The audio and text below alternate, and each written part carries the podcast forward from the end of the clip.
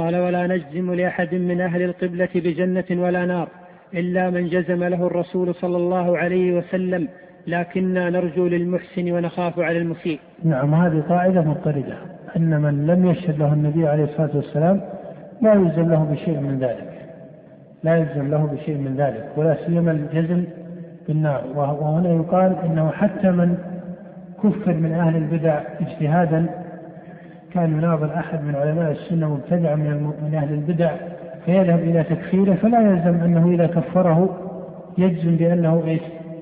من أهل النار. فهذا مقام آخر. فقد يكون هذا الاجتهاد في تكفيره ليس اجتهادا منضبطا أو صحيحا في نفس الأمر. نعم. قال ولا نكفر أحدا من أهل القبلة بذنب ولا نخرجه عن الإسلام بعمل. هذه الجملة من جمل المتأخرين التي يقال إن فيها اجمالا. يقال إن فيها اجمالا. فإن قوله ولا نكفر احدا من أهل القبلة بذنب هذه كلمة مجملة. فإن الذنب يدخل فيه الشرك الأكبر. كما في الصحيحين اي الذنب اكبر عند الله؟ قال أن تدعو لله ندا وهو خلقك. فسماه إيش؟ فسماه ذنبا وإن كان قد يعتذر عن هذا الايراد لأن المصنف يقول ولا نكفر أحدا من أهل القبلة. فلما قال أهل القبلة دل على أن مراده من برئ من الشرك. فهنا كأن هذا هذه التسمية تخصيص للذنب بالكبائر وما دونها فإذا الذي يقال إن هذه الكلمة من المصنف فيها إجمال. أما أن يقال إنها غلط أو إنها من جمل المرجئة أو ما إلى ذلك هذا ليس بصحيح. هذا من التكلف والزيادة. ليست من جمل المرجئة ولا هي غلط وإنما أشد ما يقال فيها إنها جملة مجملة وقطعا المصنف وغيره وحتى المرجئة لا أحد من المسلمين يقول إن المشرك إيش؟ لا يكفر بذنب هذا المراد يمتنع أن يكون مرادا للمصنف ويمتنع أن يكون مرادا حتى لمن؟ حتى للمرجئة فإن المرجئة يذهبون إلى أن من أشرك بالله وكفر به فإنه يكون إيش؟ يكون كافرا. فإذا القول بأن هذه من جمل يبقى ليس بصحيح.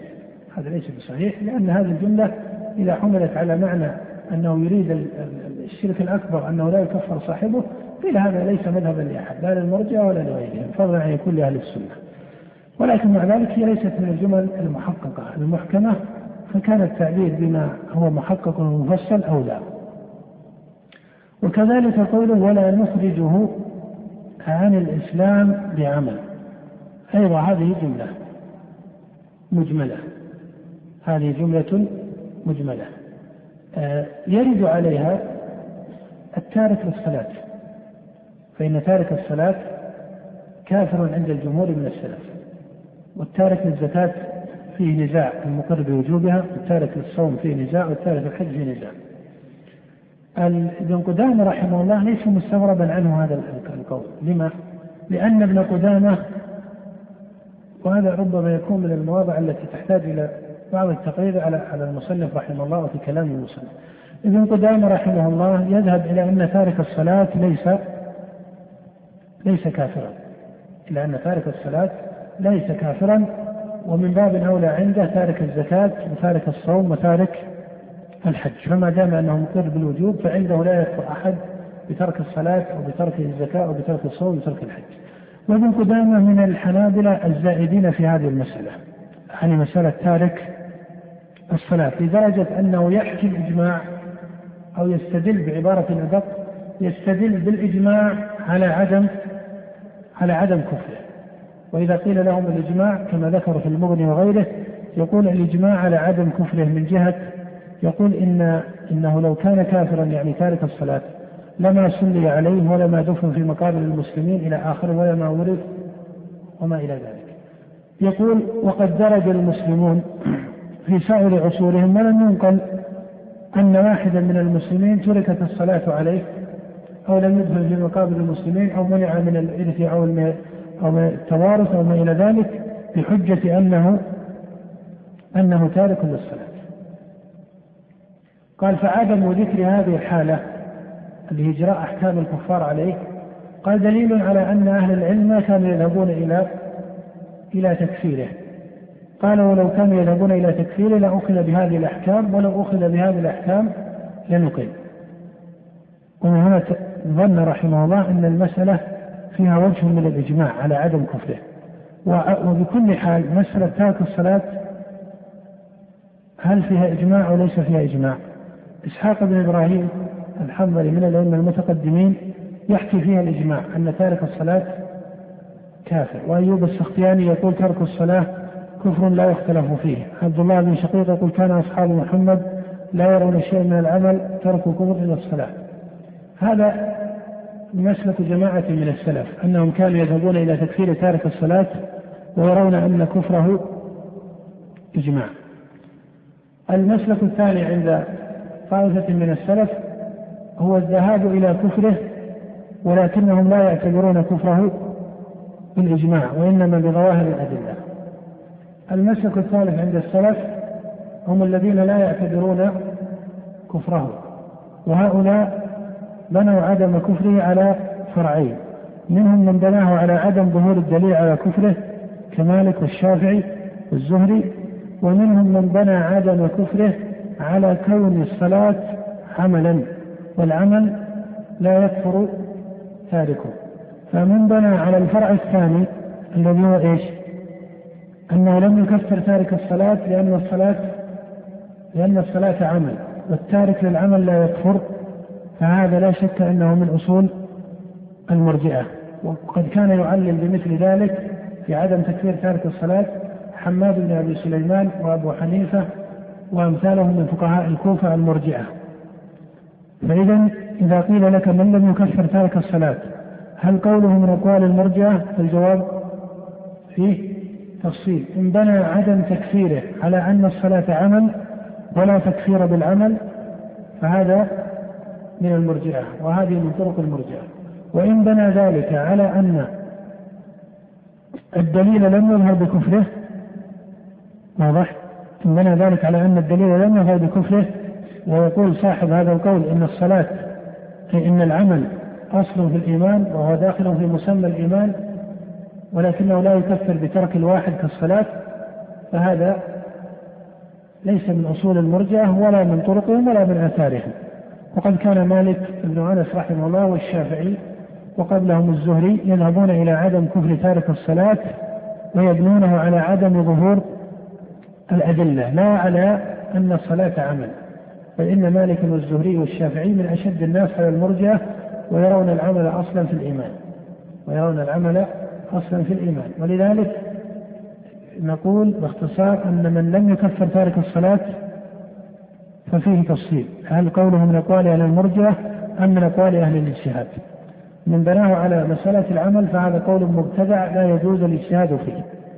ومن بناه على مسألة ظهور الأدلة فيقال هذا قول اجتهاد وإن كان اجتهادا مرجوحا. فإن الصواب الذي عليه الجمهور من السلف والمحققون من المتأخرين من أهل السنة كشيخ الإسلام أن تارك الصلاة كافر فإن هذا هو ظاهر النصوص في حديث جابر بن عبد الله وبريدة وأمثالها.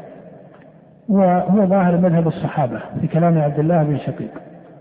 وعليه فالأظهر والله أعلم أن حكاية الإجماع منضبطة أو ليست منضبطة؟ ليست منضبطة. فإن الزهري خالف والزهري أعلم بأقوال الصحابة من إسحاق. ثم إن كلام إسحاق بن إبراهيم رحمه الله مشكل.